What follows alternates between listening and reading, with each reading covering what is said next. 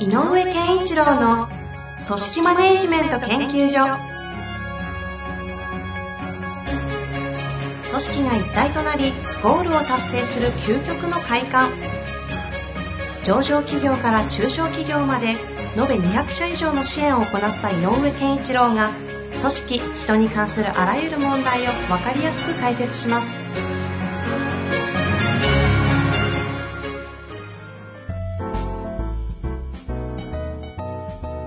こんにちは、遠藤和樹です。井上健一郎の組織マネジメント研究所。井上先生よろしくお願いいたします。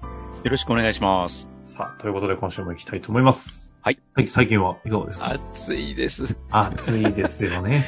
私ね、はいはい練馬なんですけどね、練馬って特に東京都でも暑くて、あの、埼玉だとく熊谷っていうのがよくはいはいはい。今日、ね熊谷は40度超えてるみたいな話なんで。さっき LINE で出てましたけど、熊谷41度出てましたね。やっとなんだ。練馬も同じようなさうん、練馬も38、9度はあると思いますね。えぐいですね。暑いです。大変だ。そんな中、井上先生にまた熱いご質問いただいてますのあで、、いいですね。行きたいと思います。はい。えーとですね、今回は大企業ですね、大企業マネジメント職に、えーなって部下を抱えた30代、えー前半の男性の方からご質問いただきました。はい。えこの4月から部下を数名抱えることになりました。これまでチーム体制ではいましたが、直属の部下はおらず、後輩の仕事を手伝ったり、比較的自由な身で仕事をさせてもらってきました。そのため部下を育てるという問題に直面しております。大企業であることもあり、自分から見ても頭も良く学歴もあるような部下が多くいます。そんな部下のためになれる指導や育成をしていきたいのですが、どのようなことを意識したらよいでしょうか自分の性格としてはあまり強いことを言えるタイプではないので、相手を尊重していきながらも育てることをしていきたいとは思っております。えーご指導いただけたら幸いです。よろしくお願いいたします。はーい。具体的な悩みというよりも、ここれからですね。あの、まあだから前提として、まあ大企業だからっていうのもあったけど、それなりに、まあ世間的によく言うあの地頭のいいっていうかね、あの情報処理能力もしっかりしてるような人が入ってきてるんだろうなっていうのは、わあの伺えるところですね。でね、うんあのー人を育成するときって、うんやっあのーひ一つ、全社、全、うんいろんなた場合でも共通してるのは、やっぱり一番育てやすいというか育つ環境に持っていきやすいのは、本人がどうなりたいかっていうのがある時が一番ね。ほうほうほう。まずね。本人がえこうなりたいなとか、ああなりたいなと思ってる目標みたいなのがあると、いや、そのためにはさ、っていう指導がしやすいので、で、本人も受け入れやすいので、育成指導がしやすいねっていう話がある。が、が、が、が、えーまあ、8割、9割って言っていいぐらいじゃないかな。えっ、と、大きな組織なんかに入ってきて、最初のうちから僕はああなりたいですとか、こうなりたいですっていうものが、明確に持ててる人ってそういないのいや、も現実。そうですよね。いや、よかったです。それ言ってくれないともう。そう どうしようと思いましたけど。そう、だから、えっ、と、どうなりたいかで攻めていっちゃうとよく間違うんだよね。どうなりたいかなんてないですよって、内心ね、うん部下の人たちはみんな思いますよね。あの、よくあの、ワンワンなんかでもね、もう僕も言うことはあるけど、どうなりたいかっていうことは最後にイメージできるといいんですよねって言うけど、そう簡単じゃない世界であるうーん。ってなると、えっ、と、もう一個はね、えっ、とね、あの、あ、これちょっと、ちょっと違う側面の話をあえてしてさせてもらうと、ほうほう。僕ら、あのね、音楽業界とかいた、ああいう、ある種エンタメ業界の中で、はい。素敵な上司だなとか、うんって思う人を、この間じ、改めて過去を振り返りながら、えっと、分析してみたの。俺なりに。ああ、なるほど。素敵な上司ね。うん、素敵だったなとか、あの人はし指導者としても良かったなとか、あの先輩かっこよかったなとか、いろいろこう思った時に、面白いですね。なんだったっけなって言ったらね、えっ、と、あえて言うと世の中をちゃんと語ってくれた人なんだよね。世の中っていうのはその、例えばの問題がみたいな。あ、いやいや、そんな大きなことじゃなくていい。例えば今の音楽はとか。最近はこういうことが起こってるよねとか、うんうんうん。で、そこに自分なりの試験を持ってちゃんと語ってるのよ。なるほど。うん。で、うん。あ、そう見えてる、あ、そう、まあ、面白いっすねっていうふうに思った人が、面白いものの捉え方とか分析の仕方をしてる人が、やっぱり良かったなと思うのね。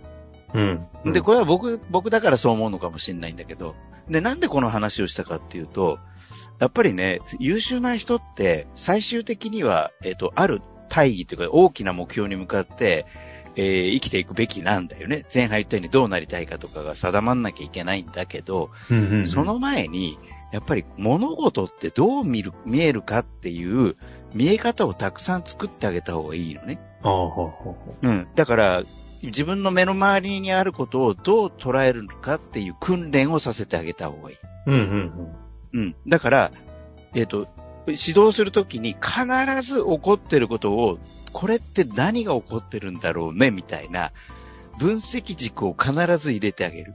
うん。あうん。例えば、今度行ってきました。向こうの人なんかそっかなかったっすわ、みたいなお使いみたいなの言ってきても、何が起こってんだろうね、って、あの、想像でいいから分析させるのよ。あ。ほうほうほう。うん。一つずつ起こってることを分析して、あ、かもね、とかね。うんうん。単純に機嫌悪かったんじゃないですか、なんていう話かもしんないし、いや、でもさい、で、そこに、もしこの人がね、あの、素敵だったら、いや、最近さ、こういうことって言われてるじゃん。ね、最近の悩あの、若い人の、あの、わ比較的若い人の悩みでこういうことって増えてるって言うじゃない。そういうことから見るとさ、案外単なる機嫌の問題じゃないかもよ、みたいにね。うんうんうん。例えばそういうふうに、そういう会話って結構ちょっと一個真相を、なんていうの、ちょっと深掘りしていく。で、それも分析的に深掘りしていく。とすると、分析が、えっ、と、できればいいっていうわけじゃなくて、分析で浮かび上がったいろんな要素を、どういうふうに捉えていくかっていうことができると面白いので、ほうほう。えっ、と、なんかこう、何かが起こりました。あ、例えばだけど、お客さんが、えーお前んとこは高いって言われました。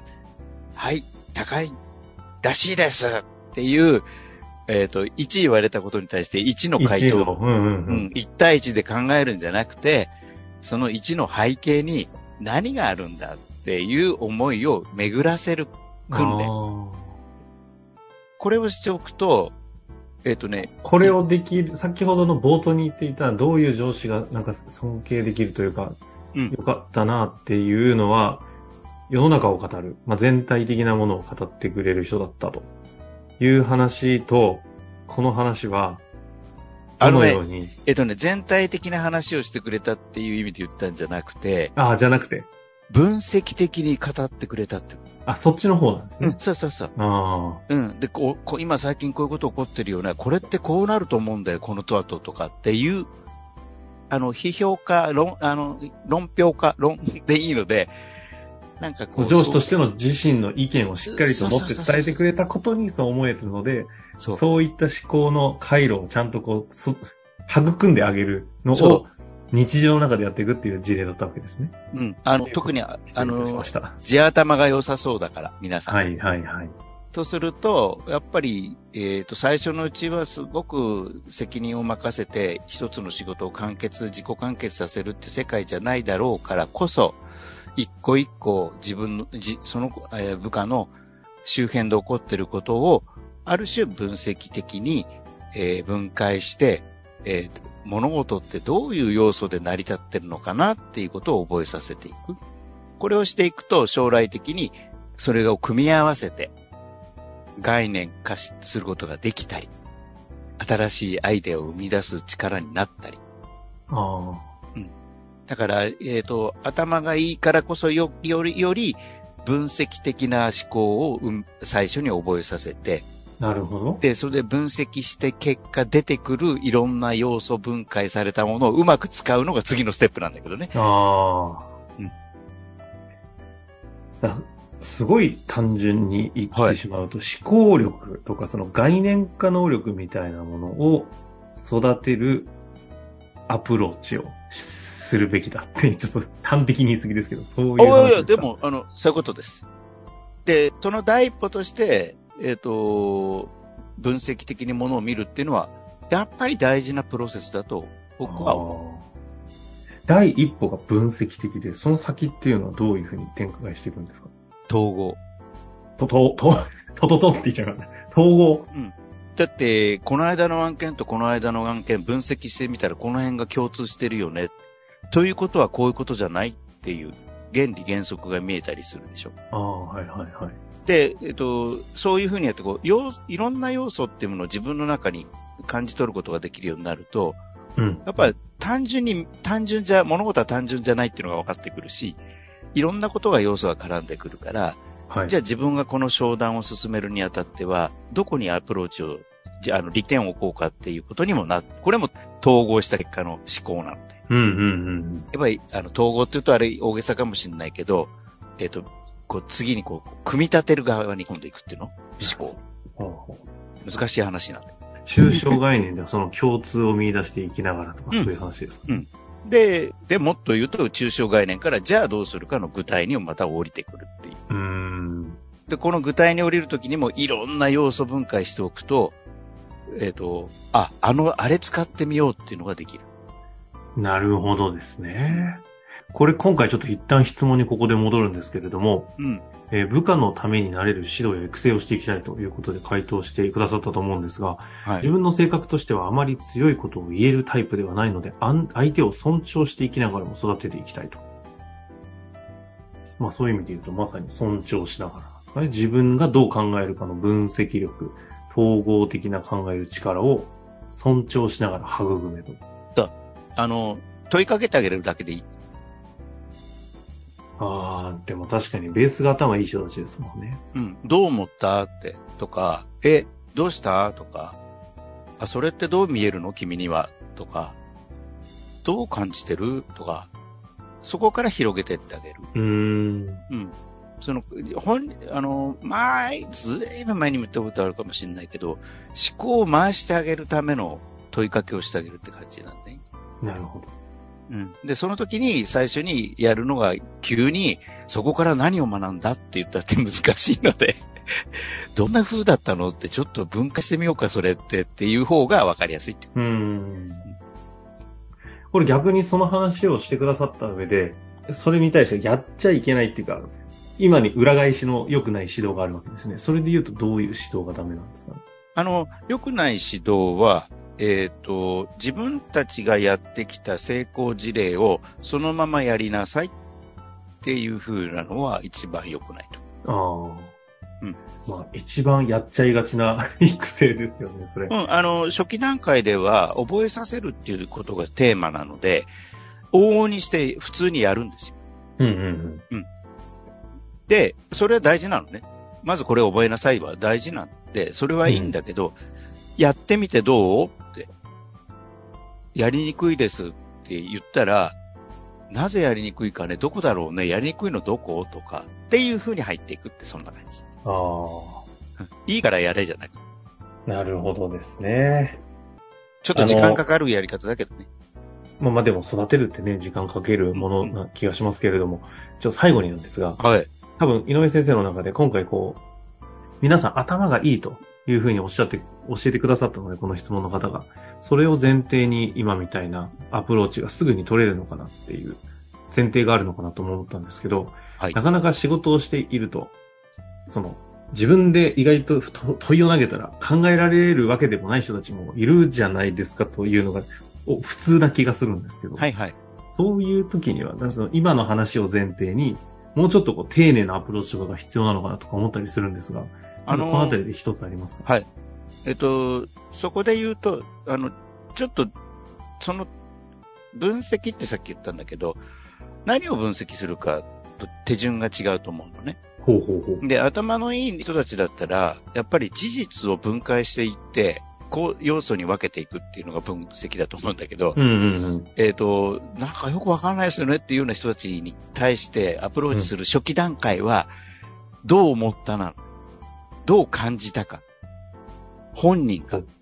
つまり、これはどう、何が起こってるかではなくて、どう思ったって。やってみたけどどう感じたとか。今までこういうふうにやって感想とか感情でいいってこそうそういうこと。で、どう、気持ちがどんな風に動いたのかっていう自分がね、やってみたりとか言われた。で、この会社に入った、いろんな人見た、とかっていう中で、どう感じてるのっていうのを、まず問いかけとしてやると、そこは、えっ、ー、と、関係性がそんなにギクシャクしてなければ、自分に起こってる感情面だから、話しやすい。あ言葉にしやすい。でもなんかちょっと窮屈な感じしたんで、ちょっと嫌でしたとか出てくるじゃないですか。例えば、マイナスだと。うん、でもすごいやりやすくて楽しかったですとかで、いろいろ出てくる中で。で、え、ど、どの辺が？って聞く。ああ。その時に、窮屈だった自分の気持ちを言った後であれば、えー、何が窮屈なのかなと。で、自分で考えるでしょ。確かに。で、それを、なんか、どんなことが起こったの？どうだった？って聞いちゃうと、えー、ちょ、ちょ、まあ、なんかうまくいかなかったですけどって。ああ、なりそう。なりそう。うん、でもそこに一言、ね、いや、なんか窮屈でしたって言わさ、言語に、として言わさせてあげることがきっかけになるので。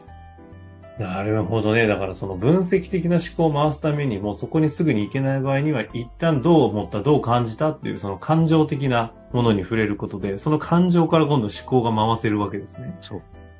すごいな。なるほど。うん。とにかく相手の、相手がちゃんと言葉にする、できるものに触れててあげることが最初に大事。ああ、言葉にできるものをまず触れるですね。うん、そう。で、で、それを、そこを、え、どうして？とか、なんでだろうね？とか、で、出てきたものを使ってやるから、相手は思考が回せん。自分で言った言葉だなるほど。そういう意味で言うと、なんか頭がいいのと言葉にできない人がなんか上下っていうような前提でちょっと私聞いちゃったような気がしたんですけど、うん、というよりも、感情的なアプローチの方がこう優位な人なのかとか、論理的にこう分析的に話した方が優位なのかっていう差として見ると、あ、その、その方がいいんですかね？素晴らしい。その通りだと思う。今の遠藤さんの、あの、分析は素晴らしい。その通りだと思います。いや、言葉、言語化しやすいところから触れていくって、ちょっとあ圧巻すぎて、ちょっと 締め、締めたくなくなってますけど、はい、いや、すごいヒントになりますね、これは。はい、ありがとうございます。いや、ぜひね、皆様、ちょっと、どう、この相手がね、どういうタイプなのか、ちゃんと分かった上で言葉にしやすいところから触れていくということを肝に、一つちょっと育てるということを考えていただけたら、はい、何かヒントがあるんじゃないかと思います。はい、ということで、ありがとうございました。ありがとうございました。